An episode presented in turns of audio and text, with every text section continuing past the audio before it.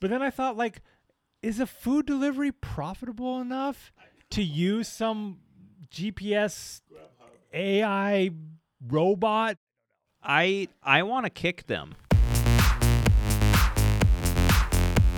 You're listening to United States of the Left in support of the People's House Mutual Aid Network.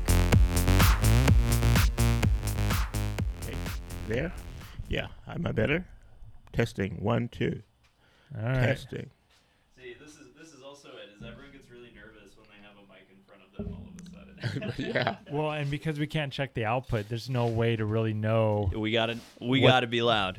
Yeah, we Yeah. gotta be loud. We gotta be. yeah, This is about the the volume it needs to be. Okay. Cool. yeah. My mom was like, "They want to interview you for what?" I'm like, "They don't want you, mom. Don't worry. They don't want you." oh no, we'd have love to have her on at some point. So I feel like one of the there's a couple of things that also en- enjoy the cake Rob. It's so good. I am. It was warm when he gave it to us. It was like fresh out of the oven. yes. Um, you, Andre. yeah, Yes. Thank you. You're welcome. yeah. It's delicious. Uh, these They, are they ate the, ch- the chocolate. They didn't give you any chocolate. no, we didn't give him any chocolate. But Okay. I, honestly, I think this was I think this is better than the chocolate. Is it? I gave him the better piece. Yeah. Oh, cool. Yeah. cool. we we but both of them are equally like it's like an eighth now. Mm. Um, so I, I feel like some of the things that I, I definitely wanted to touch on, um, you know, our first episode that re- we recorded, what feels like forever ago, because it's been such a long time of technical issues and all sorts of things. But, Mm-hmm. um, you know, just hearing about growing up in the area, hearing about this neighborhood, Yeah. because, you know, I'm new here. I've been here two years, which still it feels has- very new. for the time that I have been here, it has been doing this transformation. Yeah. Yeah. So You there's know. been a big change Oh, there. yeah. But also I think it's I think like for me part of when I hear about your stories about like your family in Oklahoma Mhm, and then mhm. moving to Santa Monica and Right. kind of seeing Los Angeles through all these transitions and changes, it it resonates with me as I learn more about sort of like the alternative American history that you don't hear in high school, high school. history or Mhm. whatever Mm-hmm. and how relevant that is to current events and Mhm. current things Mhm. happening right now compared to say my own family's history like mm-hmm. my father grew up in back upstate New York and Okay. he had a road built that displaced his own family home when he was a kid Mm-hmm. but I can't really relate that pure that event to Mm. anything having to do with American history at any other period. But like your family moving from Oklahoma to California was a part of like I'm I'm going to make an assumption here, the Great Migration during during the 20s, right? Mm-hmm. Which was a big Big. a big deal. Oh yeah. Yeah, I mean there's a lot happening in the 20s in Oklahoma Yes. you know and that's like when i read history that's like wow andre Mm. you have been your family has been writing the history of the united They states really have. you really have been Really. absolutely Did did your did your parents and grandparents talk to you about this history? Um. Well, they were part of history because my grandfather and his brother owned a '76 gas station on 20th and Broadway, across from the church we had. So it, this this group grew smaller and smaller. You know, as they as we got older. You know. mm-hmm. So and I grew up with uh, you know a lot of white people in my life, Mm-hmm.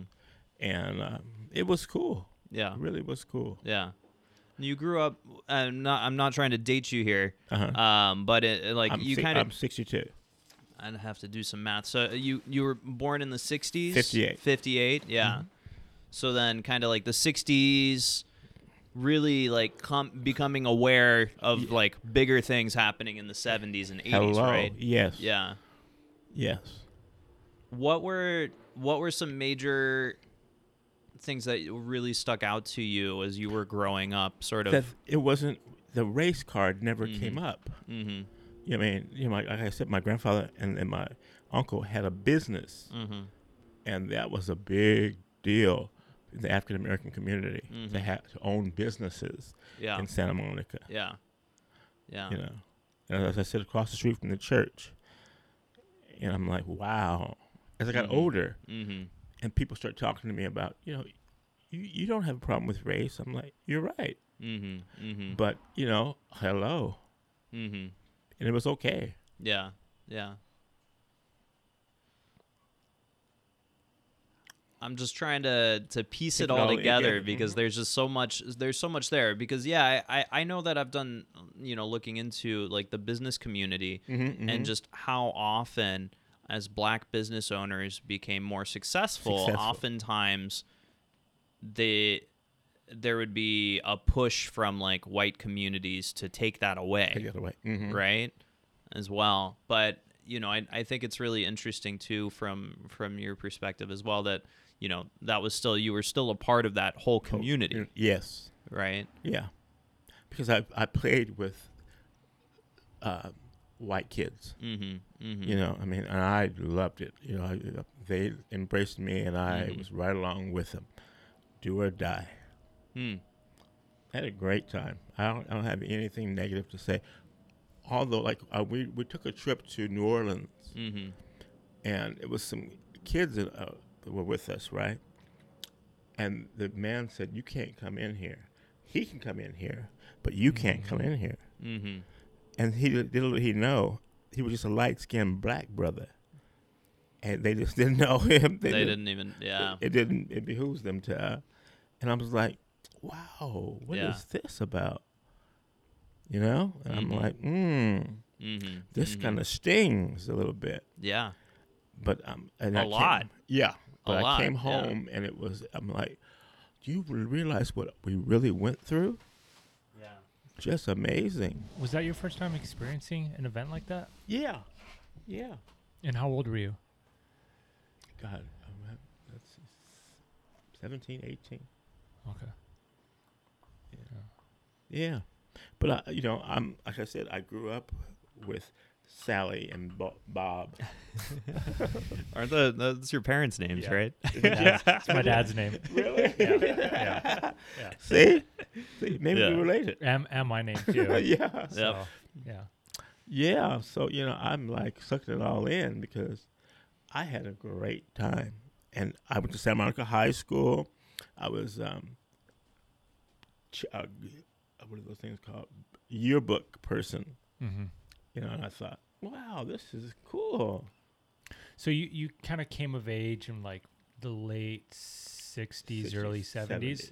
Yeah, yeah. What was that like uh, living in Los Angeles at that time and, and coming of age? Hmm. You know, I just didn't, I I embrace the good. You know, by all means, I I embrace the good. And I I didn't. I just didn't. If it if it didn't fit in my scope of things, then I didn't have anything to do with it. Yeah. Mm-hmm. hmm And what was what was some of the things that you were seeing that didn't fit in your scope? Hatred.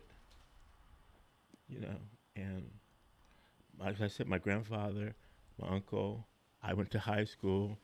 I went to did a stint at college. I had a heart attack in San Diego State University, Oh my gosh. and I was like, no, I can't go back to school now. Yeah. So I thought, mm, what the hell? But I, we we made it work. Yeah. Mm-hmm. We made it work.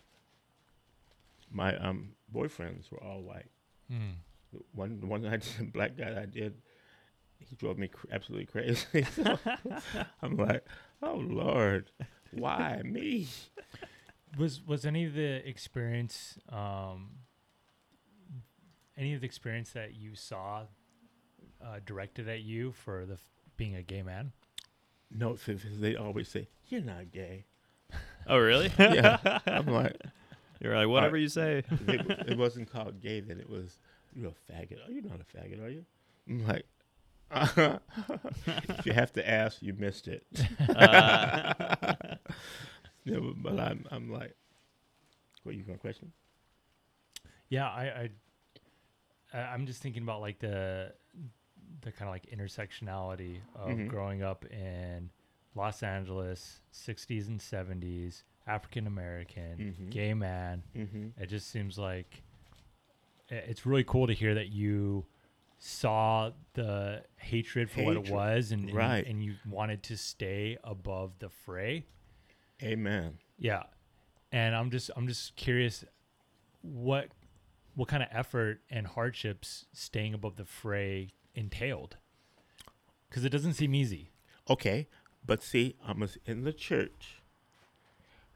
I'm a gay man, and so, and, and uh, my family didn't, you know. Hey, that's Andre. So I got, I got on drugs really early. I've, I've, I've, I've had some, some stuff coming in my life, but Yeah. again, I say I embraced the good. Right. You know.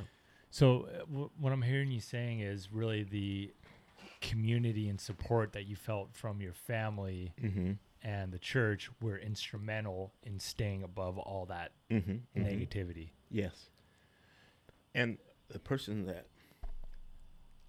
oh, this is, I don't know how, to, maybe want to edit this out, but anyway, my um, cousin, who was a, uh, he was my cousin, and um, mm, mm, I don't think I want, I don't want to go into that. Still, really, yeah. Maybe one day I'll, I'll, I'll be able to share it. Okay. No, that's that's absolutely fair. So what were I, just to kind of flip it on the other side? What were I mean, one of the reasons why we wanted to uh, you know kind of bring you in for an interview too is just so that we can get to know more about the community. Com- yes. So what what on the the flip side, what were some really great things about growing up in Santa Monica? I mean Hollywood. I mean I, I know in a lot of ways this was kind of like the heyday of, of yes. Los Angeles, right? Yes, indeed. So what West um, Hollywood. Yeah. what, yeah. So what what were some experiences that you had where you were just like having a great time? I got a job really early in after at, at high, in high school. Mm-hmm. Um, I dressed and people knew it. I danced on Soul Train. You danced on Soul Train? Yeah. yeah. I don't know what that. I I, I, wonder if it's I on wish I- YouTube, and if it is, we're gonna link it to the show notes. Heck yeah. Yeah. okay, yeah. Yeah, that's yeah. awesome. Yeah, and I I enjoyed every you know. So yeah, I do. I, I think I'm gonna mention it. My cousin, he was four years. Uh, I, he was he, he was f- years ahead of me, but he would molest me, Mm-hmm. Mm. and I believe his parents knew that he was doing this, Yeah, but that to appease them, yeah. That was like the sacrificial lamb. And they just swept it under the under the rug, rug. never acknowledged it. And I told my mom when I was a kid, we were all in her bed, and I said, "Mom, he he touches me." Yeah, Mom was smoking weed then, and it it just she didn't it just didn't believe it. yeah, And I'm like, when I got older, I was like, "What else was I supposed to do?" Mm. yeah, You know. Yeah. So and he did it, and then he, he did it in such a way that, hmm, uh, he just did it. And his parents, I blew, I knew, and a psychiatrist told me, "Why don't you write him a letter? Yeah. You don't have to send it, but write him a letter." And to this day, he's like, well, he told me b- before. He said, "You're you're you're a faggot," and I, I'm like, "But you were having sex with me," Yeah. and um, um, he was like, "Whatever," but you know, I knew the truth. Right. Right. But I'm like, Lord Jesus, yeah, but it happened, and I I did write the letter. I did not mail it. yeah. But I told my mom, and she's like, if I, if I would have remembered that, I would have blew this family up Right. Mm. because we were so prominent in Santa Monica. Mm. I'm like, oh Lord, but some days I'm good with it. Some days when it brings it up, it's just like, Yeah. Yeah. yeah, I bet. hmm First, I, I just want to say I'm I'm sorry you had to experience that. Yeah. And I, I appreciate the you know courage that you displayed right now and sharing Sure, it. sure. There's just a lot there. It is Um, I for me to even talk about it today. absolutely, which it's cleansing. right. That's that's evidence of the freedom and healing that you have experienced Yes. in your journey with this trauma. Mm-hmm. Um, you know, I I work in uh, drug and alcohol treatment, Oh, okay. and a lot of the residents we get into their trauma, and and Mm-hmm. it's so interesting to me that what you just shared is so similar Yes. to the stories that I hear. And that's what I felt like. I was unique at first. They said, no, Yeah, this happens. You're just, you know, you, you're just very open about it, yeah. you know. From from the abuser being um, a family member. Yes. And he's in the hospital this day with two daughters that he's, you know, he had, can't take care of. Yeah, I'm like, you know what? I guess I was supposed to listen, not send that letter. yeah. Yeah. Yeah. It- and and the fact that the family couldn't acknowledge it, um, the the s- social pressure to not acknowledge it because we Mhm. have a reputation to maintain. Hello. What will the people at the church say? What will the neighbors say? Mhm. Right? And just and just how that secrecy enables that dysfunction and that Dysfunction. abuse to perpetuate Yes. and and you know I, I can only imagine how difficult it is for you to be wounded like that and then Mhm. go to the people who are supposed, supposed to to- protect you Hello. and and keep you safe And they- and and they do the opposite by basically gaslighting you into saying what you what happened to you isn't real and why? Yeah. Why did you allow him to do it? You know. And it, and I- I'm not unique. I know my story is probably similar to a lot of a lot of people, but it is my story. Yeah. And I, I just think it's really important that like we have conversations like this and not Yes. not stigmatize it, Right. not pretend it doesn't happen, um, because it- it's it it's statistically super underreported Yes. because of the shame, because of the Under the stigmatism carpet. under the carpet. But yet, how are we supposed to address with the, address these issues if we're going to pretend like they don't exist? Mm-hmm. Mm-hmm. Yeah, and we can also. I mean, one of the one of the key things that I'm hearing, and and one, Rob, you are just. I think it's just amazing watching you two communicate about this because I'm amazing. seeing Rob in his element right here. Like this Yeah, is his work, and. Andre, it's great to see you opening up. And I'm just like, I gotta like melt into the corner here. But I think an important piece is you had you had professional help to talk to. Yes. And that's such a critical thing Mm-hmm. about uh, helping communities and individuals heal too is mhm. having that support Exactly. that is beyond, you know, like no no one of us without professional training or access to professional help Right, is, is right, going right. to be able to get through these sorts of things. But a lot of communities don't have access Mm-mm, to those mm-mm. resources, right. right? And that's huge. Yeah, I think you bring up a really good point, Jeff. Um, I was in preparing for this podcast. I was reading about like what are the elements needed to build a multiracial community. Hmm. Mhm. This is becoming that way. Right. Have you noticed it? Have you noticed it? Oh yeah. A lot of people walking their dogs now, and Mhm. I'm like, cool. Yeah. hmm And and one of the elements of community is interdependence. And and that phrase means we all have needs that we cannot meet ourselves and the community is supposed to provide Hello. an answer to those needs, Mm-hmm.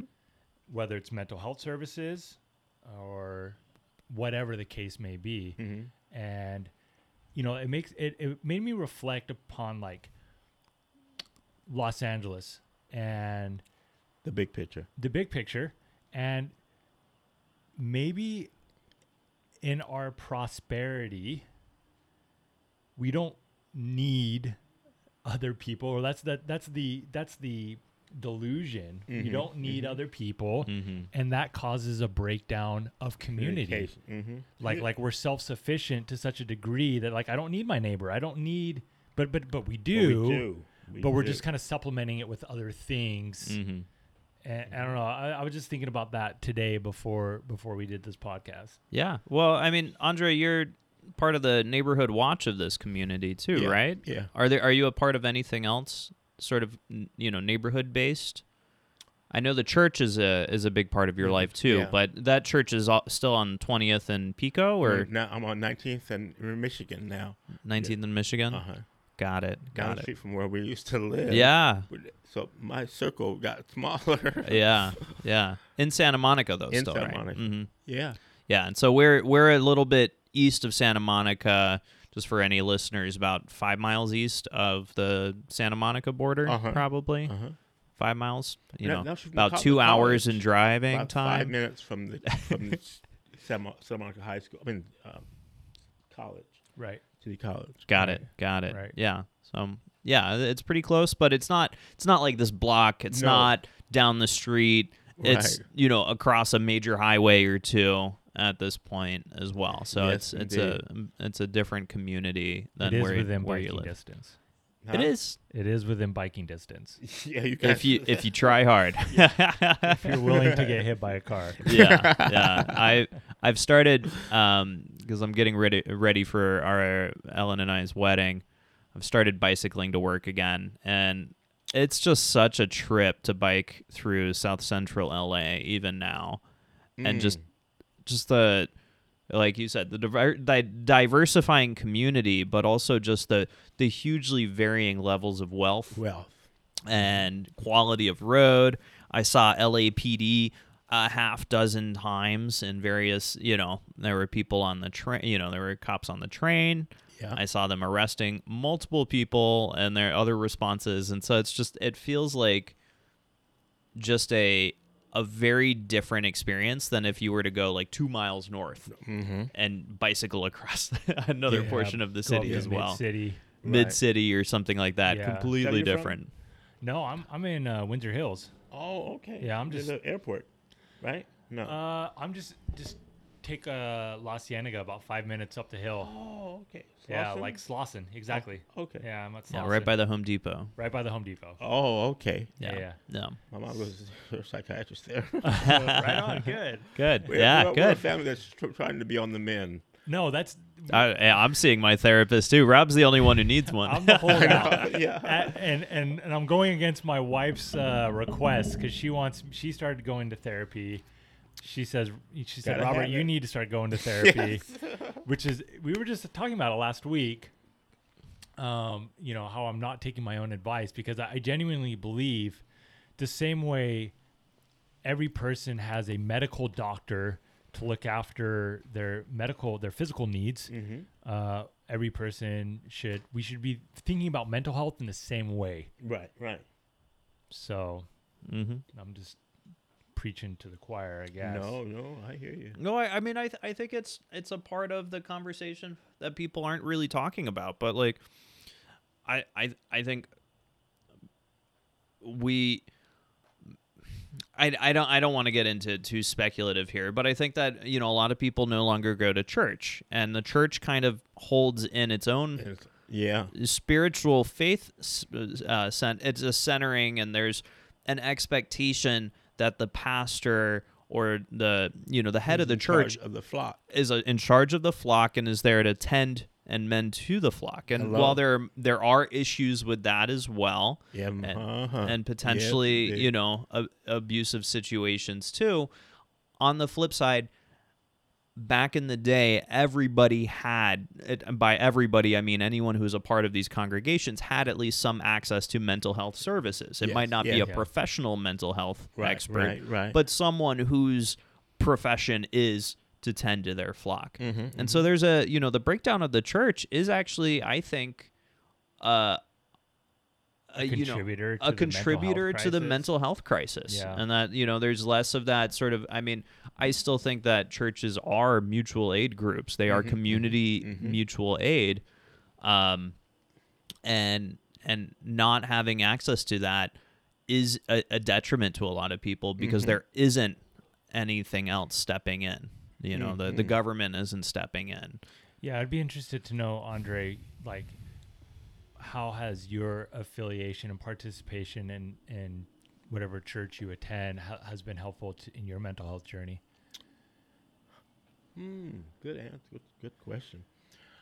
I um, I believe in God. I believe I don't think he's a damning God Mm-hmm. that I grew up I grew up with the, the mean God. The hellfire. Yeah. were you, were you, was your family like Southern Baptist? Yes. Okay. Yeah. So they um. What were you saying? Uh, so your your experience with the church and how it's been helpful or not from- with from your me, mental yeah. health. Well, like I, like I said, my cousin molested me. There was some neighbors that weren't so savory. Sure. Yeah, but that's all right. Yeah. Yeah, I, I, I, I spent some time growing up in the south side of Chicago, and I, you know, it was the same sort of vibe where it was a very diverse neighborhood, but like neighbors could be, you know, quality varied depending on, Yeah. you know, on the on the address, and you know, on on the flip side, I think everyone was still kind of watching out for each other hmm very similar to this neighborhood. Like honestly, I feel like a lot of people are always, you know, I know Andre, you're watching out for us, we're watching out for you, but every, you know, I think everyone's kind of keeping an eye on each other. and- Yes, which is a good thing which is a really good thing. because I'm, uh looking at like no your graffiti sort of thing going on, and Mm-hmm. because hmm like, like you- like you said, I, I'm looking out, Yeah. and I don't ask, don't tell. Mm-mm. I'm I'm telling. Yeah. Yeah. Yeah. What was the what was the genesis of your involvement in the community watch? Like how'd you get involved with that? Well, in Santa Monica, they Yeah. had neighborhood watch, Yeah. and so you know, Was it was it an event that like happened? You decided I need to get involved, or like just as I'm, I I, I wanted what they were giving, mm, you know, but a lot of people did, weren't so loving. yeah, But um, that yeah, kind of like uh, what what they were doing was attractive, and you wanted to contribute to something that you felt was a positive force in the Mhm, neighborhood. mhm. Yeah, that's that's an interesting concept um, because in that there is like implicit ownership. Like you're taking ownership of the community, Really, mhm. right? I'm a member of it. I share some responsibility in how this community is and what Mhm. it stands for. Mhm. And I, I think that's a really, uh, I think that's a particularly interesting issue in regards to LA Mhm. because I wonder if the fact that we have such a high, like people are always moving here Mhm. and people are always moving away, I and I wonder, I wonder if that impacts people's sense of ownership. Mhm. Wow. I in in my experience uh, with my work, I've definitely gotten the sense that um oftentimes the community service is what makes people feel like they have a sense of ownership or a sense of belonging, Mm-hmm. but that oftentimes community service is not very accessible or um, I, I don't know if I can say that, but without without making that effort in the first place, it's very easy to feel very isolated in Los Mhm. Angeles. You know, you're either in your car on a highway in traffic, which Yeah. you know, for a lot of people is better than being on the metro Mhm. and actually having to kind of see some of the uh, the nitty gritty on the underside of the city. right. But I I during the pandemic I I've been dry I've been commuting to work every day instead of going in and taking the the Where metro. I was still Are you at the food bank? I'm at the food bank. Yeah. in So Los Angeles. Yeah, um, Alameda and 41st. Oh wow. Yeah. So Latino. Yeah, it's li- it's it's right on the the edge. It's sort of a Latino heavy. Pico.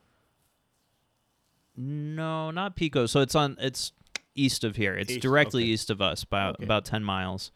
Um so it's uh it's it's right on the edge of like, you know, sort sort of the Vermont Normandie. Oh, there you go. those neighborhoods.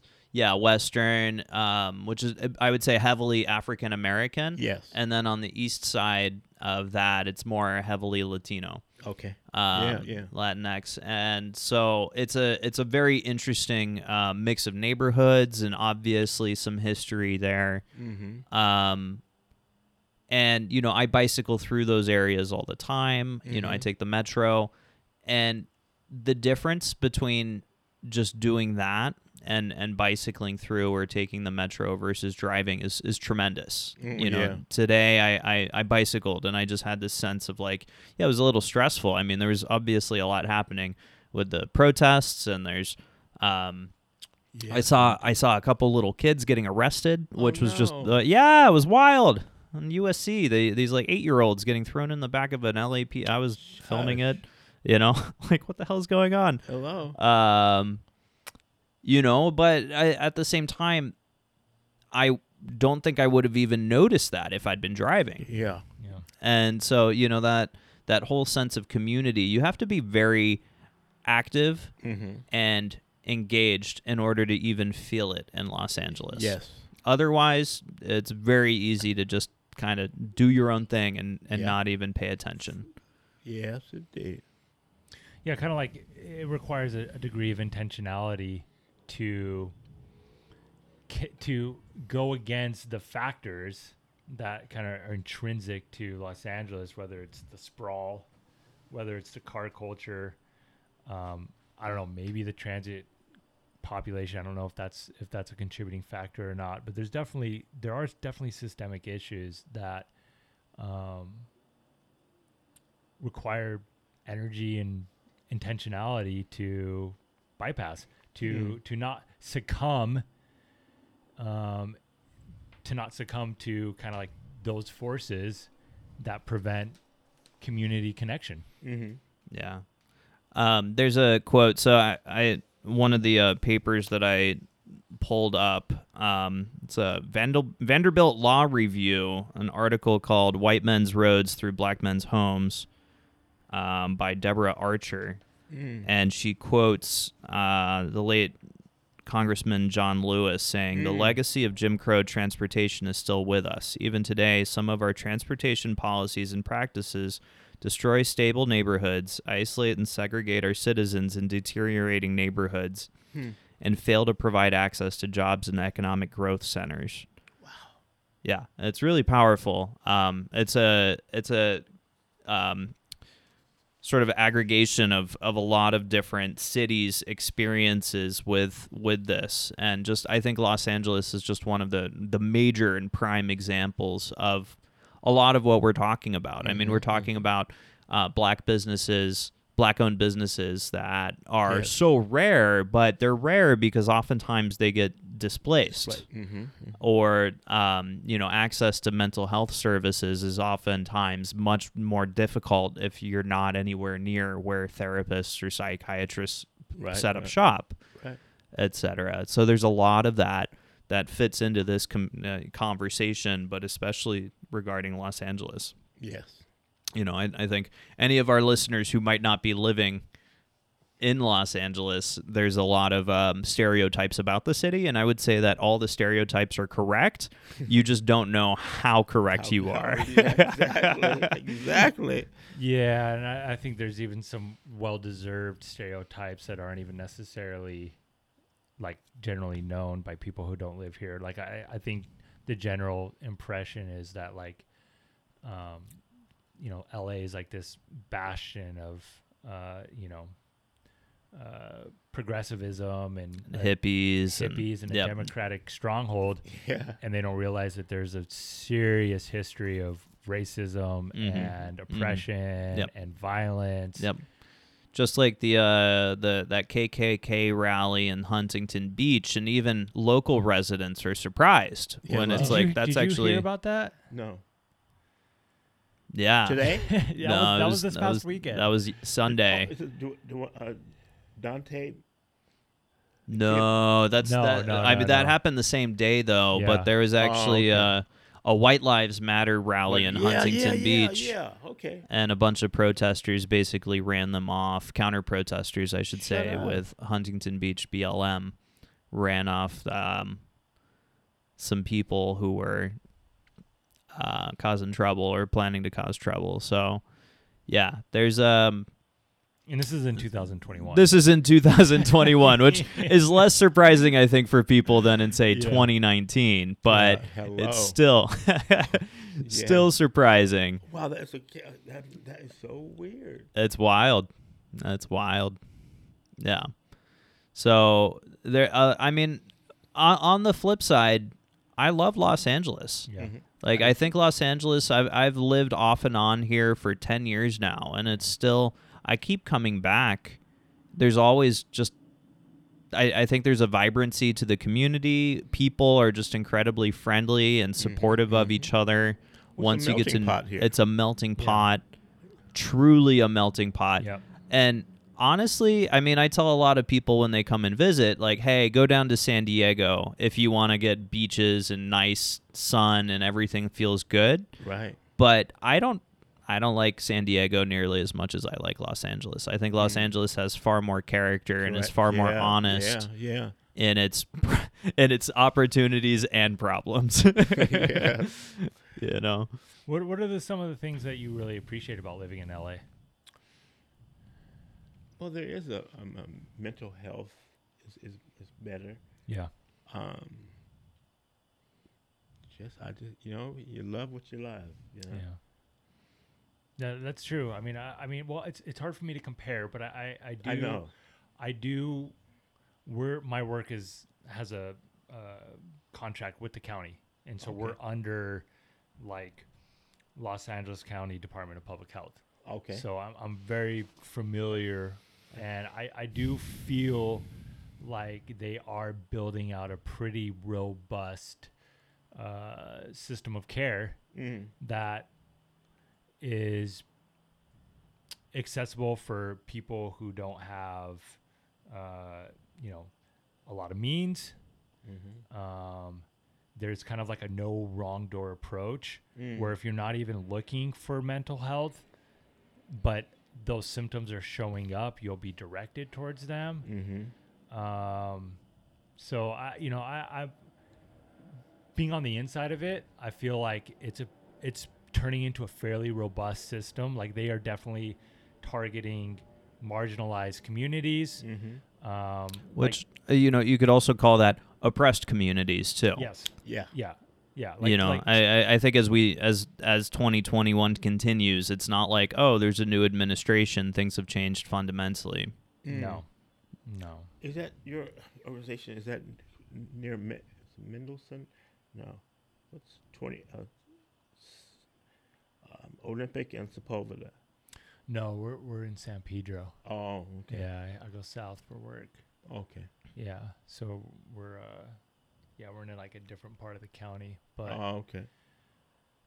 but yeah, I mean, it, I I I don't I've never worked uh in like public health in any other city or county, so I don't really have a frame of work, but Mm. it seems it seems like to your point that they are they're pretty building a pretty pretty good system of care. Mm-hmm.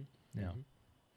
Yeah, I it I I think that is even though we you know just kind of spent some time ragging on Los Angeles for its reputation of being very progressive and very leftist as a city, um, I think that that's actually more of a very recent phenomena. Mm-hmm. Um, and you you could even see it during the 2020 election. Um, you know, obviously California voted for Biden, Mm-hmm. but at the state level, it was not near. You know, Proposition 22 got passed, which was very anti-worker. Mm-hmm. Um, you know, it was obvious uh, that Uber and the other gig economy Yeah. uh, companies were very much for Proposition 22, and the state voted with them, which was Yeah. very disappointing for a lot of people, uh, activists, etc. Yeah.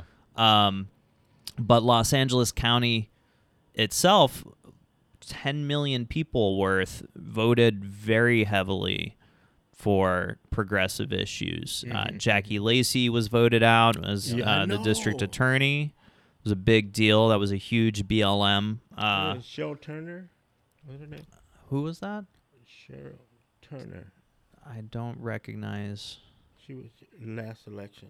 Was that the yeah? I I don't think I was paying as much attention to Los Angeles politics okay. the last election. Yeah, because Cheryl Turner, her dad, goes to our church. Oh, really? Yeah. And what, what what was she running for? Do you remember? No, Okay. Hmm. Cheryl Turner. I'll find out. I can. Uh, Okay. Yeah, let us know. Yeah. Um, yeah, and Measure J, Yep. which Yep. reallocated funds away from I think LAPD Yep. Yeah. towards social services, which I don't not familiar with what's happening with that. Mm. Well, I do. They Ooh. are currently having. I was I actually attended a webinar with the county today, and they addressed Measure J. And right now they're having basically like online town hall meetings where, you know, people can voice their concerns and desires and objections and basically Mm. be involved with policy formation. Awesome. Yeah. Yeah, thanks for taking the time out on that, man. Like that's a big deal. Yeah. Did you talk? No, no. I mean, it, it- they didn't. It actually wasn't. It actually wasn't the Measure J like town hall. It's just the the county mentioned that that is going on, Mm. and they wanted uh like people working in the like addiction treatment field to participate because we bring a you know a perspective Mm-hmm. that would be you know impactful to how those you know resources are used. Great. Mm. Yeah. Yeah. Wow. So yeah, and and I think that that's one of the things that I it's a it's a topic that I keep on bringing up because I I want everyone living in Los Angeles County to realize just how many people there are here. I mean, we Mm. are the 10th largest state in the union. Union. Uh, just as a, if the county turned into a state, we would be larger than 40 other states. Wow. Yeah. You know, if if we were That's amazing. yeah, I, I think we have the combined population of like 11 other states Mm-hmm. combined. Like the 11 smallest states have less population combined than we do as a Mm. county. So when we talk about these progressive measures, we're actually impacting a very large proportion of the United States. Mm. You know, if if you look at it just on a person to person basis. So the work that you're doing as a community watch person, you know, I mean this neighborhood we live in is you know, as large as some cities in other parts of the country. Yeah. You know, um, you know the ro- the work Rob that you do. I mean, the, an addiction treatment center like the, the where you work serves more people than some major cities elsewhere do on their own. Yeah. Are you familiar with AIDS Healthcare Foundation? AHF, No. Yeah. yeah, You are? a little bit, Okay. yeah. Wait a second. They got the logo with the red and the white writing.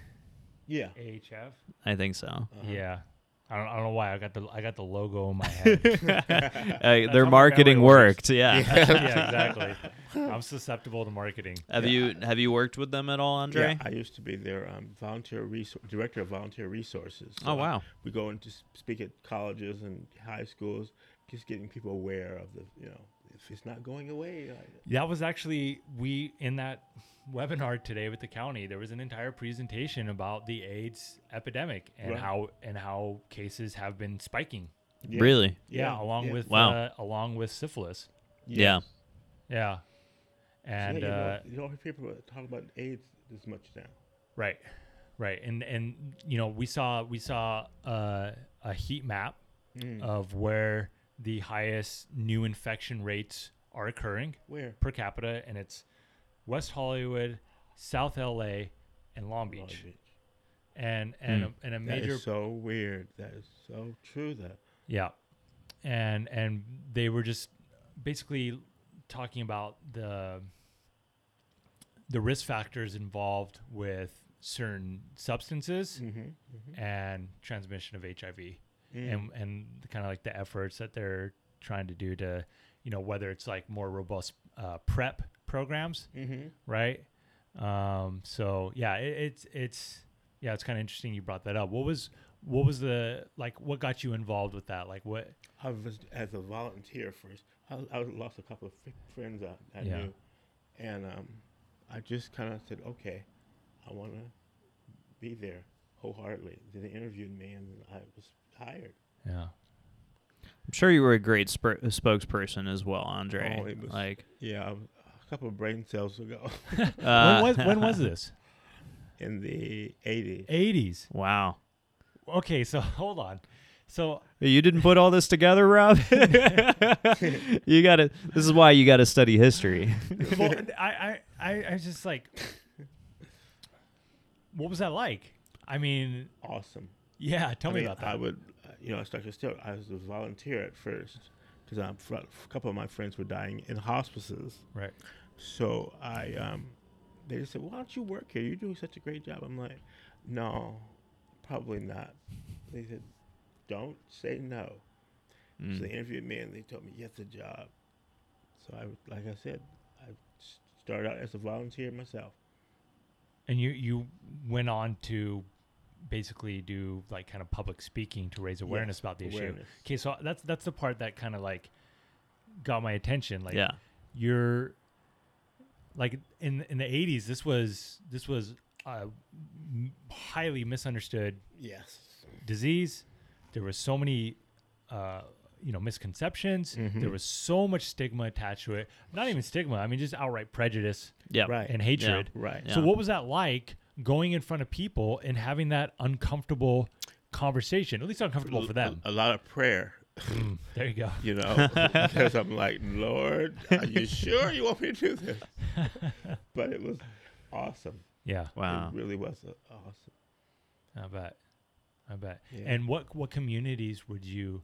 What parts of LA were you? Would, like the West Hollywood, Los Feliz, yeah, um, a little bit of Santa Monica, and just like wow, yeah, pretty much Santa Monica, L.A. yeah. And what were generally what were people's reactions to what you had to say? good. They really, you know, because we had a had a, um, a pamphlet and a bro. I mean, uh, um, uh, DVD. Mm-hmm. Wow, well, that's it's dating me, huh? yeah, I don't know if DVDs were out in the Yeah, I was 80s. Probably not. I'm doing some math there. That's fine. No one's gonna know what a DVD is by I the know, time I we're know, like like, 40, what? Rob. Yeah. What? What the hell? Who invited him? hey, it was uh, it was a uh, what are the the big old The eight track or no the something. disc, the laser disc. It was a laser Yeah. disc. Maybe. I remember being on the bus with this guy had a, a phone, a big, huge phone. Yeah, yeah, Oh one of those gosh. bricks. Yeah, and I'm Yeah. like, what is going on? And I- I, am like, you're on the bus, buddy. Right. But you spend the money on get you a phone. I actually saw a movie on Laserdisc. really? Recently? No, no, no. But I'm saying that like in like '94, I saw Oh, cool. Yeah. I saw Fast Times at Ridgemont High. Oh, wow. Ah, Which is also like an LA. Yeah, Yeah. Yeah. very. is It's, too it's like the San Fernando Valley, right? It's You- like Yeah, yeah, yeah, yeah. yeah, Wow. it's a good movie. Yeah. Well, the the laser disc part was the important piece of that, right? Yeah. yeah, totally. well, now we have robot dogs. Oh, I was trying to explain Twitter to Ellen because we there was a The Twitter dog? post. Yeah. Mechanical dogs, right? Yeah. Wow. you seen that? No. Okay, so I was at work the other day, and I'm out on like on a street corner talking to my coworker. You know, getting some air. Mm-hmm. and on the other side of the street heading east was a box On wheels. on wheels Oh my gosh! with Yeah. a giant antenna Mm-hmm. Shut up. no this is this is got to the corner and i could just sense that it was it was looking around it was it was figuring out its next move and then after some delay it turned to the left and then just started going down you know north down another sidewalk Shut and I, and it was it was about like you know how they say like the expression bigger than a bread box. Yeah. It actually was about the size of a bread box. it was a bread box. Yeah. and I was just wondering like what what is inside of this box? Hello. And and my first thought was food, but then I thought like, is a food delivery profitable enough to use some GPS Grubhub. AI robot. I Ah, I don't know. I I want to kick them. Have you seen like them? yeah no i saw one in santa monica i've Oh, seen a some box? yeah one basically what rob was describing i saw a bread box on wheels and i just like hadn't like it looked very innocent but yeah i have an urge to kick them because i just kind of feel like we haven't even solved humanity's problems Hello. and we've got robots now and i don't care indeed. Like I don't care nearly enough. I think that I'm I'm going to be one of those people who's like, you know what? We've got enough technology. Hello. We haven't we haven't done enough. So you're you're a luddite when it comes to the robot. I am like a legitimate luddite. Like yeah, the the people who used to ex, you know like blow up machinery back in the 1800s. Yeah. Not you, I'm like Jeff. I I'm just I I don't know. It it makes me crazy. Uh, yeah, a little crazy. It makes me a little angry to to see, you know, So just time and we're effort. using all of this time and effort and and we literally couldn't even I I don't know. I it, it frustrates me a lot and I don't know why, No, but I think that I am You're not alone.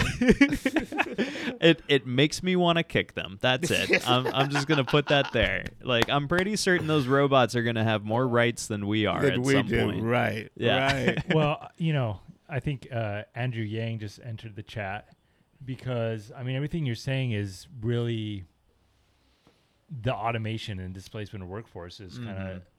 I mean I, I, that that that bread box on wheel is you know a good so argument to be made. ever, no, you the only people that noticed it, or were the people gawking too? Uh, yeah, everyone was gawking. It was like it was like uh, it was like that that what's that '80s movie with the robot?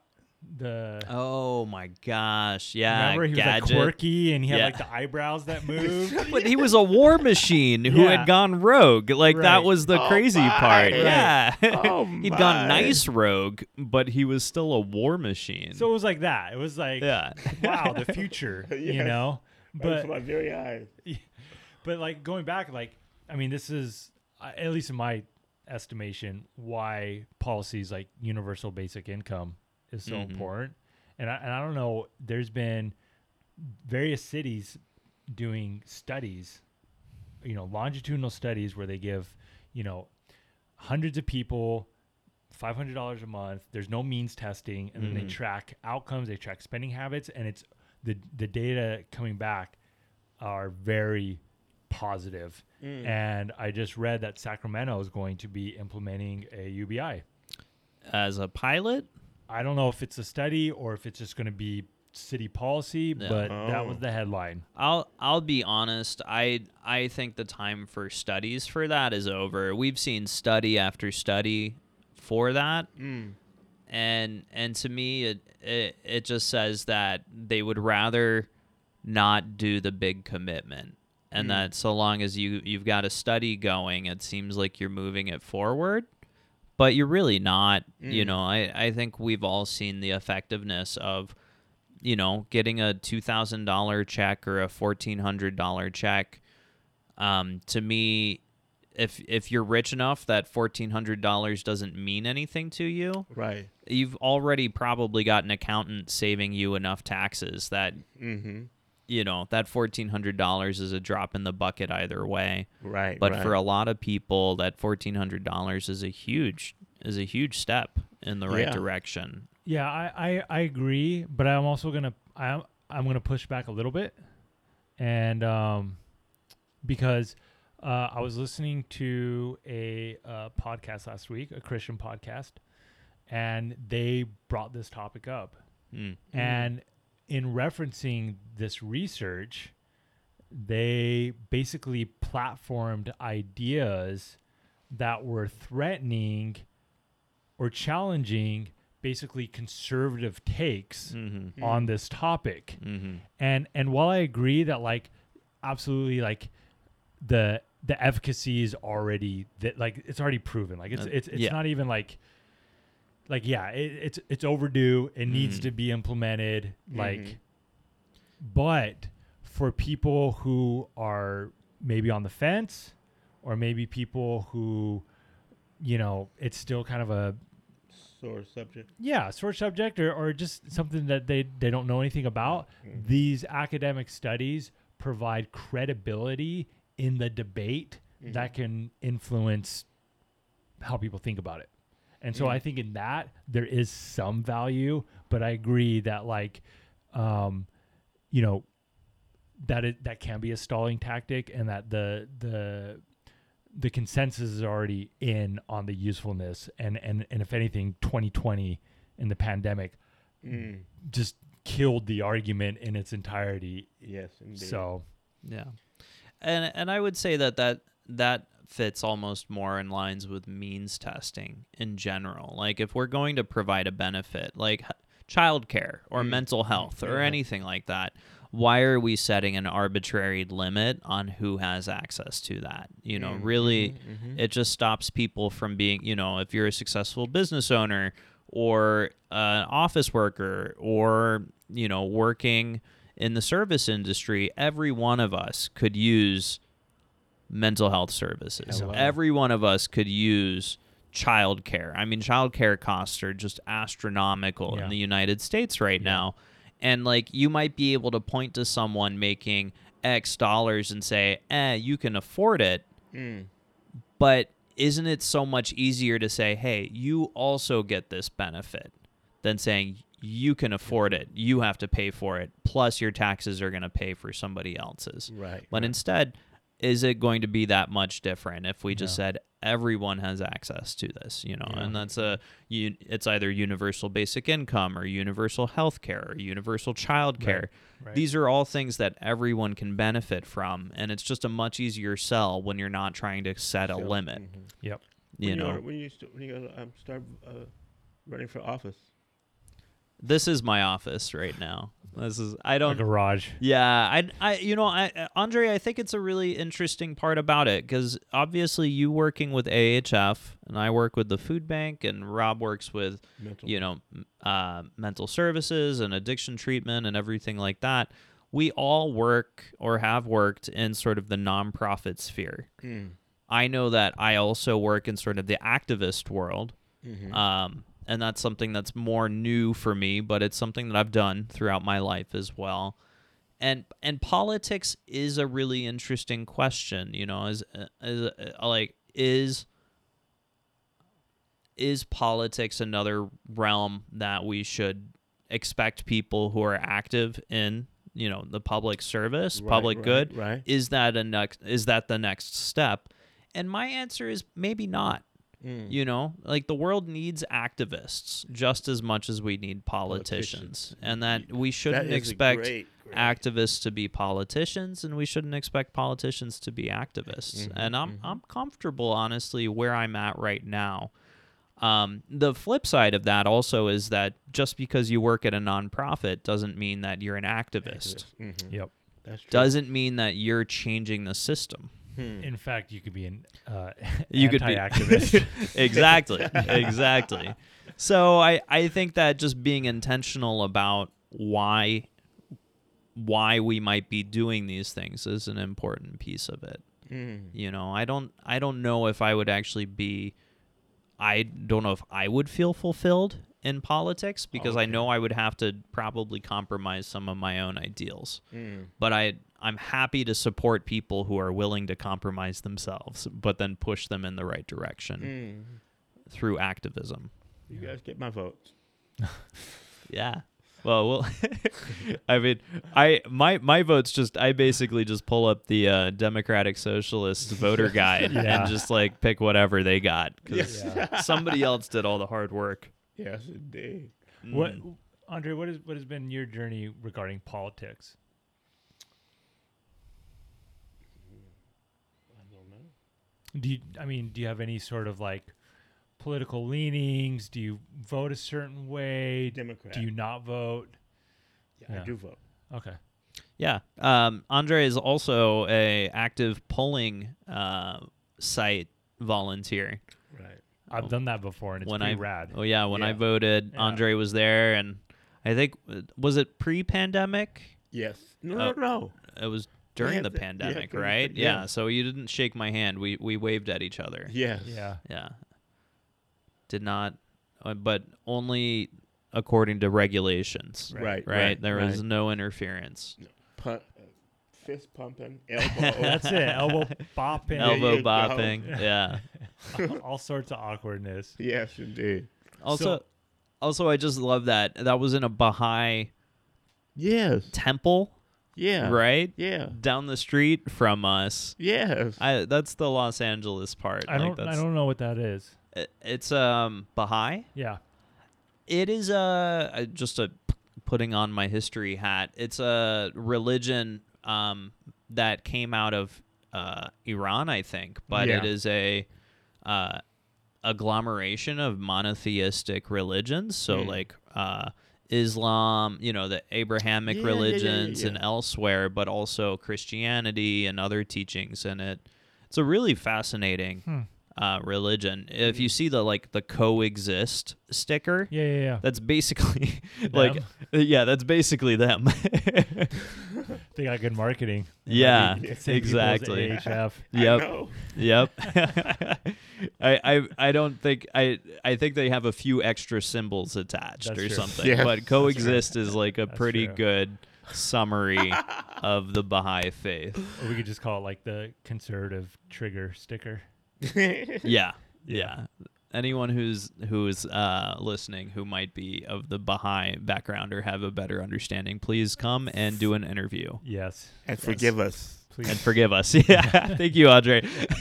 that's, that's that's actually gonna have to be at the end of every episode. yeah, forgive us, and thank you for reminding us to be culturally humble because uh, There you go. yeah, we're, we're not good at that. yeah. We're not. We're not good at that. We're working on Well, it. I really enjoyed this.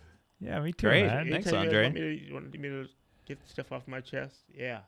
Ah, yeah. Well, you might be a co-host at some point. We'll see. Okay, okay. we don't have enough microphones for that. Yeah. Whole choir.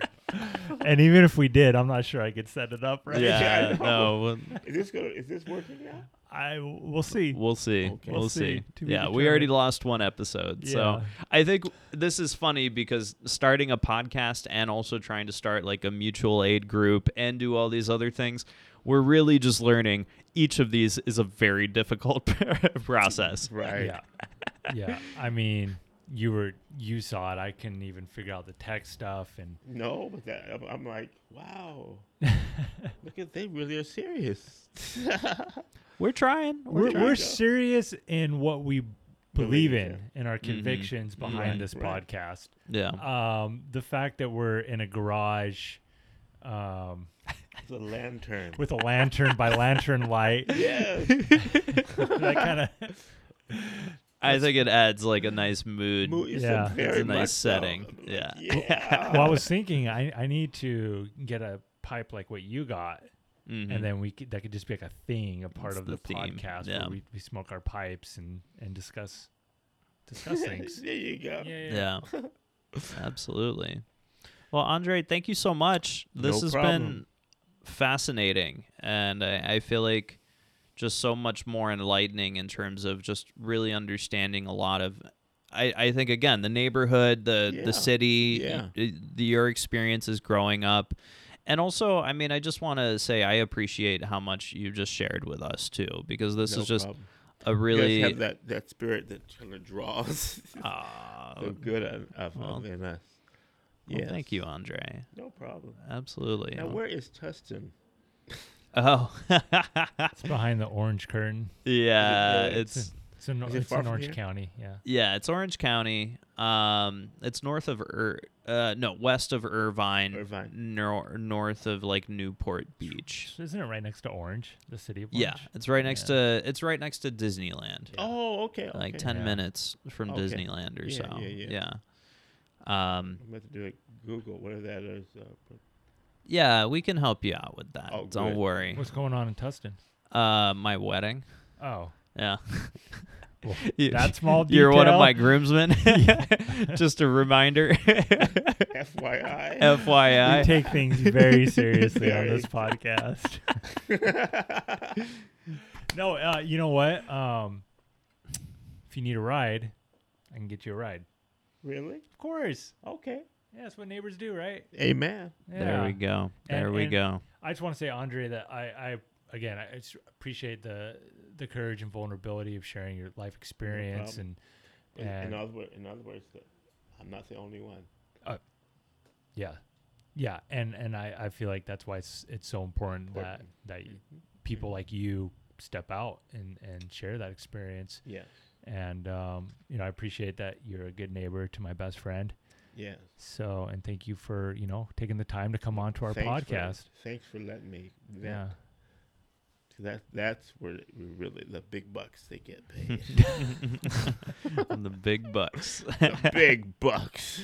No, Andre, this is great. I we actually I'm really excited. I think this is probably going to be our first like official official episode. Cool. So, you know, just getting to be able to talk about Los Angeles, Yes. you know, and Santa Monica and and some of the history there and also just I think it's really heartwarming to to hear that you you really enjoyed your time growing up here because I, did. think it's easy um, to really center the trauma and it's Mhm, really easy to center a lot of the injustices and the the, Hello. the lack of equity Mhm. um, but it's also a, a, re- a good reminder to remember that there's a lot of joy in in growing up in Southern California, and there's a lot of joy that you can access even in the midst of adversity, and that's a it's a really difficult thing to to pursue, but at the same time, it's worth yes. doing so. So you know when you're when you're looking back, you're not just seeing the the dark times, but you're you're right. also seeing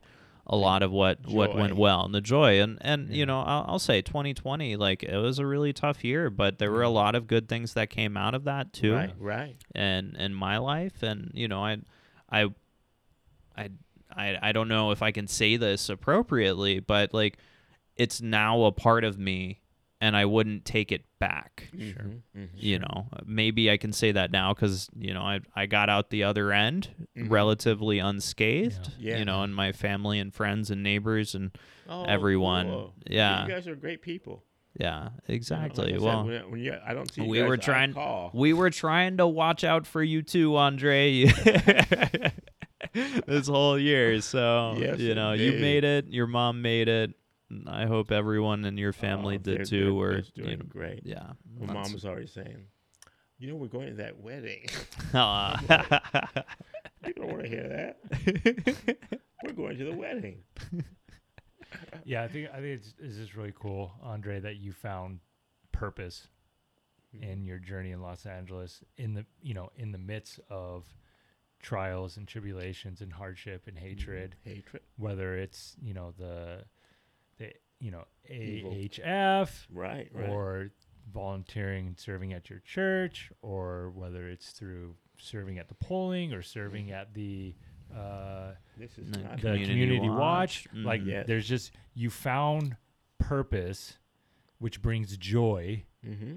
In service of your community and the people that live in it. And I think that's I think that's just a really important uh, message that even in uh, hard con- hard circumstances, people can find purpose and joy. Exactly. Yeah, yeah. Well, thank you guys. Thank you for having us.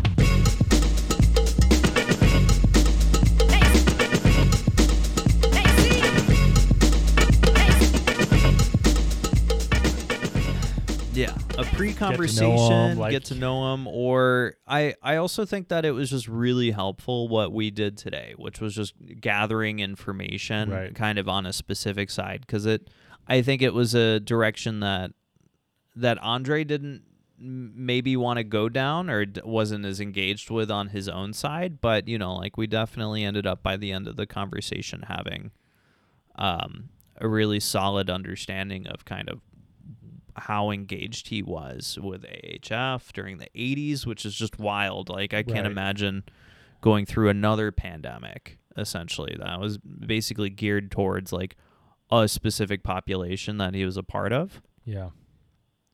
Yeah, I can't I f- imagine how tough that would be. I feel like he's probably got way more of that kind of stuff mm-hmm.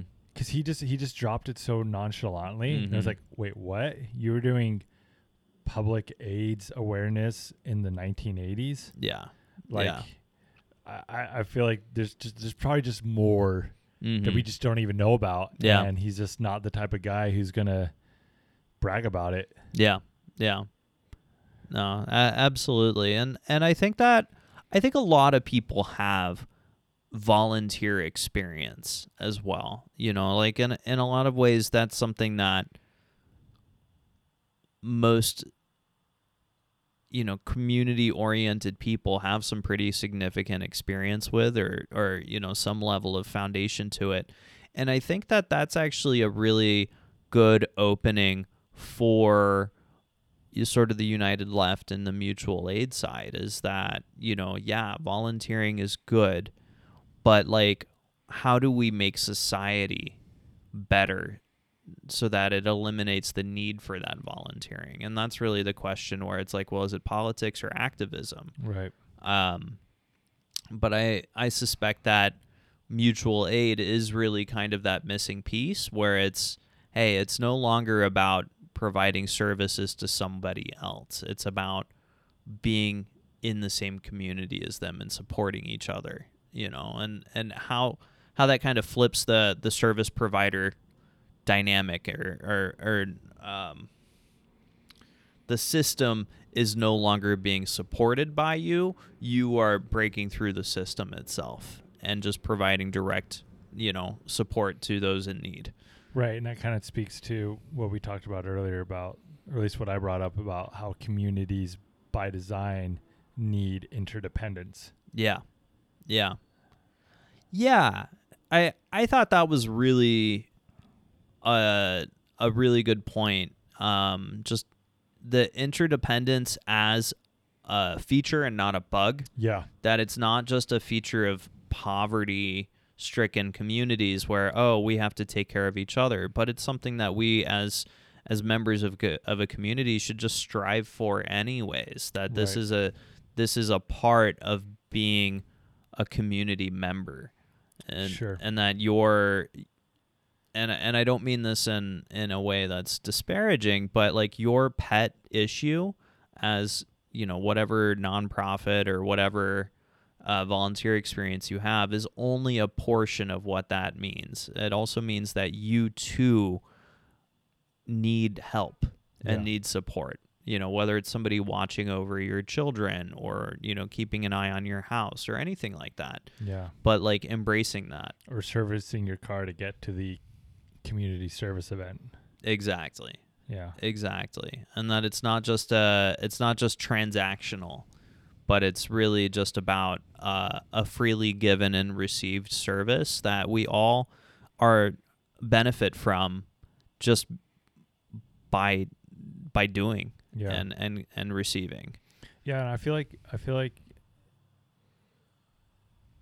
from like a a psychological psychological level, it's it's meeting needs that are built in Mhm. and it makes me wonder about what are the consequences of living in a society where that's not something people experience on a regular basis um like for example like like child rearing and child development and being raised the village raising the child versus the single mom or maybe the single dad or or the two care the two providers caregivers and them trying to shoulder The entire burden, burden. right and Mhm. like the the emotional uh taxation of that process the financial costs of that Mhm. what it does to your lifestyle, what it does to the kid. Like I, I just I don't know. I, I think about that and I think there's just a lot of high costs to it.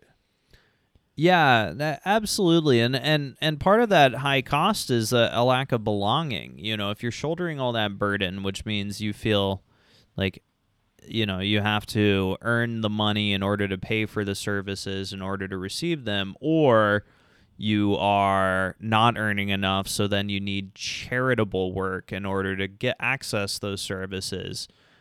But then your oftentimes your own activities are then uh, in a straitjacket. You know, like, oh, you need to do X, Y, and Z in order to receive these services, which is often the case for charitable work or, or Right. government intervention. Right. And so your autonomy and independence are threatened. At which point, I mean, it's kind of like, uh, well, I'm not worthy because I haven't made enough money in order to buy these services myself. So then I have to limit my autonomy and my uh, capacity to, to to help others even in the community in order to access these services to raise a family or to get health care or, or you know housing or anything like that um i feel like it just puts walls between you and the rest of your community Yeah. you know in, in that and and i've i've felt that way uh, when i went to grad school and i had to access healthcare not through my employer but through the state Yeah, I remember that. and it was one of the most humiliating experiences for me and Right. and it shouldn't be like access to healthcare is just something that should happen right. um it's and I don't even mean that in like a heavily partisan way. It's just like I I I hope that I can see a doctor when I need one at any given time. Um, but in this, uh, even in California, in this system, it's uh, you know, you had to go and uh, scan paychecks and prove that you were so, you know, uh, so below the poverty level that you deserved to have access. Um, and and everything was just so limited. Right. And the moment, the moment I earned too much, I was booted without warning. And I no longer had health care again. And then I got hit with a tax penalty the next year Right. because I didn't have health insurance. And I was like, oh my God, this is horrible. Um, and it really was. It was just, you know, it was a, I don't know if you could say that the, the system was by design, but um, the system was definitely not designed to work well.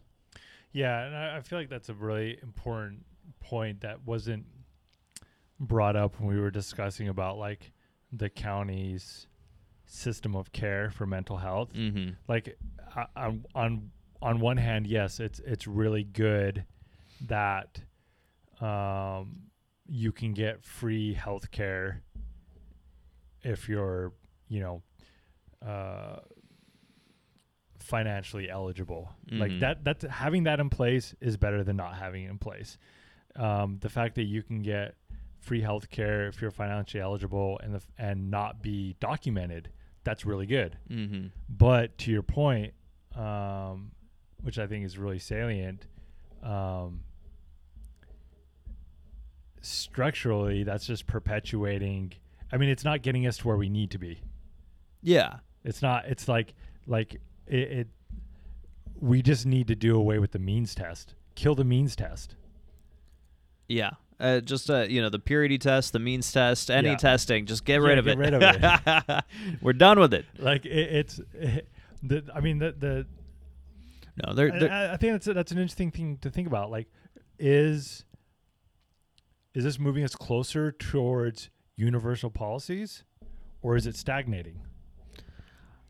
There's a um there's actually a lot of research into this. I'd need to I'll need to go and find it and I'm sure we'll we'll do another episode on this. But there there's a the benefits cliff and it is a it is um there's significant research into this, but essentially uh I mean you can stack on um dollar amounts of all these various benefits that you can access through state and local and federal government programs.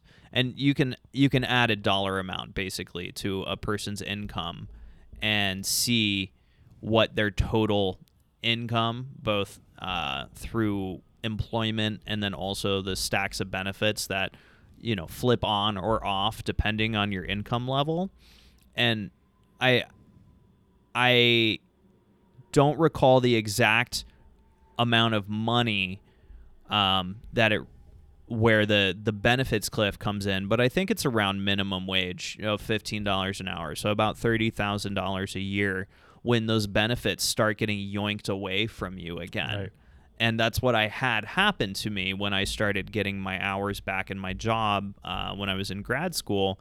Um, was that I went from having X dollars in value in services uh, on top of like a fairly small income. And then once my income rose, the disproportionate drop in services actually made me really consider not working as much because I actually had a total income that was higher accessing those benefits than without. Well, yeah, and then now that you're ineligible for the benefits and you now have to incur the costs Mhm. of those benefits, Yep. that could actually put you in a worse spot financially. No, it, it does put you in a worse Yeah. spot financially. And that's Yeah. that is my uh, that is a huge piece of the means testing. That's a huge piece of just the idea that um, the welfare state is only for the incredibly, you know, uh, poverty stricken communities or, Right. or households when by taking those benefits away from the lower middle class, you are perpetuating that cycle of poverty. Right. Uh, and it's not about somebody being lazy. It's just literally a, a life or death decision frequently Yeah. um, that I've seen over and over again with um, the TANF uh, participants, where I've watched participants kind of. Um, this is the Temporary Aid for Needy Families Act Right. that Bill Clinton uh, put pushed through in '94, the welfare reform, which um, a lot of research points to it being highly ineffective, uh, the work requirements, etc.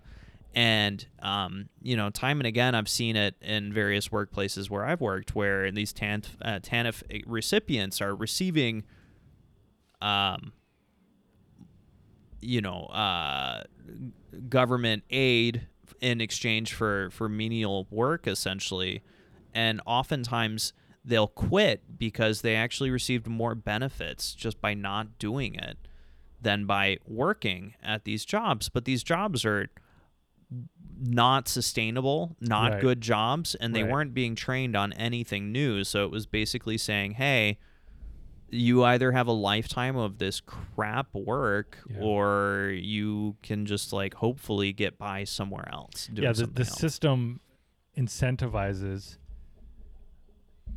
a behavior that is then twisted and is distorted as a moral judgment upon the person. Yeah, but it's also just I- yeah, it, exactly. But also just the the system uh, incentivizes a different set of, of decisions than I think that um, people realize, Yeah. and and and yeah, the moral judgment then lies on the on the person Right. rather than realizing that. Um, They're literally making the best decision for themselves. Absolutely. Yeah. Absolutely, and I, and I think that that is something we. I mean, we should absolutely explore more. I I have grad school papers written on this, and I'll need to go back and and look at it some more. But it's really um, it's disheartening to see it because it's like we have the bones, you know, just like with uh, CalFresh and SNAP benefits, food stamps. We have the bones of a system that works. It's just we've we've slowly stripped it of the actual benefits, Right. and now people have to work really hard um, just to tread water, or or less. Yeah. Um, yeah. I, I, I, I'm going to butcher this because I, don't- I don't remember all the details, but I, I learned last week that the first welfare program was targeting mothers Mm-hmm. and that you were only eligible for the benefit if your husband died. Mm. So if you were divorced, Mm-hmm. if you had a child out of wedlock, Mm-hmm. ineligible, and that was the first welfare program. Mm-hmm. And I don't know. I, I think it to me it's it's really pertinent to discuss the um, psychology behind that Yeah. and also how it's a component of whiteness and and like the structural oppression Mm-hmm. of whiteness and and basically the the beliefs and values and ethos behind whiteness that that creates a, f- a moral framework of this is the only person who's deserving of help. But you and you and you you're not deserving of help because of your quote unquote moral failings. Yeah, I I mean I I I think from like a historical sort of framework, the the New Deal was built with a coalition of uh, Southern Democrats and Northeastern, uh, you know, FDR, um, New England style Democrats, and so the I mean that was kind of a uh, a match made in hell, really. Um, that it did benefit a large amount of people, and um, that was good. But the New Deal was very much framed to exclude large amounts of the black population, and and and I think as as we hear more and more, Asian Asian populations were oftentimes um, very much the victims, especially on the West Coast, of discriminatory policies and um, laws, as well as uh, Latino uh, communities. So that this was this was very much a a process where we all lose when racism wins, and that's just been an ongoing issue in the United States. And I think with what Andre had to say as well, as we were hearing about that too, you know, one hundred percent. Um, and and that's it's really unfortunate because we again, like I said, we have the bones of a system that functions. It's just oftentimes, even when we manage to put together enough uh, political willpower to to pass a progressive law, it gets whittled down into essentially a useless function that that perpetuates poverty and, and discrimination. Right. Um and and just like really insidious ways. Yeah, and then it's then it's like you know, heralded by the media as like this like super progressive piece of legislation and Mm-hmm. I mean you see it now like you seeing like like articles and major publications asking is is Biden the new FDR? Yeah, yeah, and and and I think that that's where we go back to the activist versus po- politician thing. Is that Biden's a consummate politician? You know, he he has his nose to the wind, and will follow that. And it's up to us as activists to to not just like push him, but to frickin' lead him. You Yeah. know, like we're the ones who can who can put the sense on the wind and make him Set the agenda. set the agenda and and I think that that's something that as a politician hopefully Biden is savvy enough to also realize that and I think he honestly I think he is this summer is going to get very intense you know is my prediction I mean obviously it's it's not tough to predict that now that April 11th happened which is only you know a month and a half uh, away from the the year anniversary of George Floyd's death. Um, I think the protests started around like May, the end of May. Yeah. Was that it? I don't remember. Yeah, it was some something around there. I think we're gonna see a very significant protest season in 2021 as well, and and I don't think I think people thought it was over. I really do. I think people thought it was over, and I don't think that they realize that this is this is going to be with us for quite some time. Um, you know, this upheaval and um, people's concerns, because I, I, I really don't think people are, are willing to go back to the status quo that we had, you know, 2016 or 2019. Yeah, and to just kind of support your prediction, I think we're also going to start seeing some of the long-term consequences of I don't want to say fail policies, but more like failure to enact policies to address the kind of totality of everything that occurred in 2020 Yeah. Yeah. Well, I mean, I, I think the from the, from the pandemic to the you know hmm police reform and yeah, everything in between. we're already seeing the Senate operating as the the body uh, that it was meant to in the beginning of the republic, which was meant to be essentially a uh, a huge anchor on us and, and the ability to pass progressive legislation. And and we're seeing that still right now, even as even as um, millions more people are represented uh, represented from the left uh, and Democrats as a, as a part of that coalition or as an umbrella that encompasses at least part parts of that coalition. Um, and and yeah, like you said, if these policies are watered down significantly, I don't think people are going to stop uh, demanding more. I, I just don't think that the system is really well designed to respond adequately to this, and that's Yeah. a it's a scary prospect. Yeah. You Yeah. know, I think it's scary for everyone.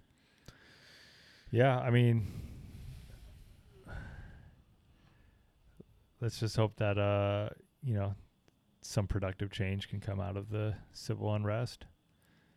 I think so. Like honestly, uh, I think that there's an optimism that I feel every time I go out to um, an event or a protest or a march or anything like that because it really does have this feeling like there are a wide variety of people showing up there and it, it continues to become more and my, more diverse.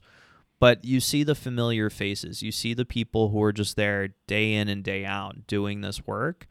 And there's no it doesn't feel like there's any sense of like uh resignation.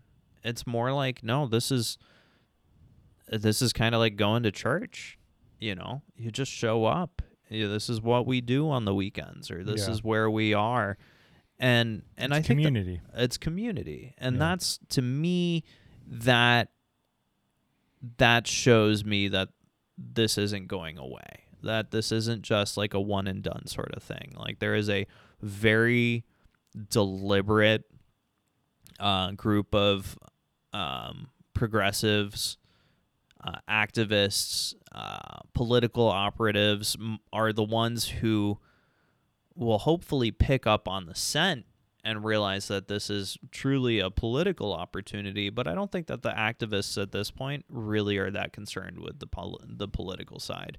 Like this is this is developing into a self-sustaining apparatus on its own, and I think that that's that's power building right there. Um, and and I and I think that that's that's what needs to happen. You know, um, I think what we're seeing in America in the 21st century is what happens when like a progressive coalition comes together and doesn't get shut down by the the the political elite. You know, that's that's that's revolutionary on its own because for centuries that has always been very bloodily put down. Well, Yeah, we should probably not end it on that note. I don't know, man.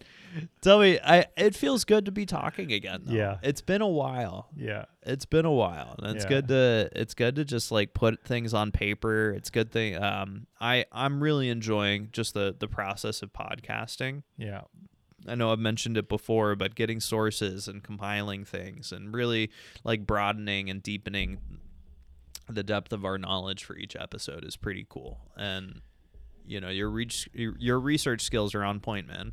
well, Yeah. I appreciate that. I I um, I mean it's it's definitely good for me because it's it's forcing me to be intentional about something that I've in the past had more bandwidth for. mhm. and just in the season of life that I'm in right now, I don't feel like plugged in. I don't feel like I'm on like the news, the cutting edge newsreel. I feel like I, I yeah, I just feel like just not informed.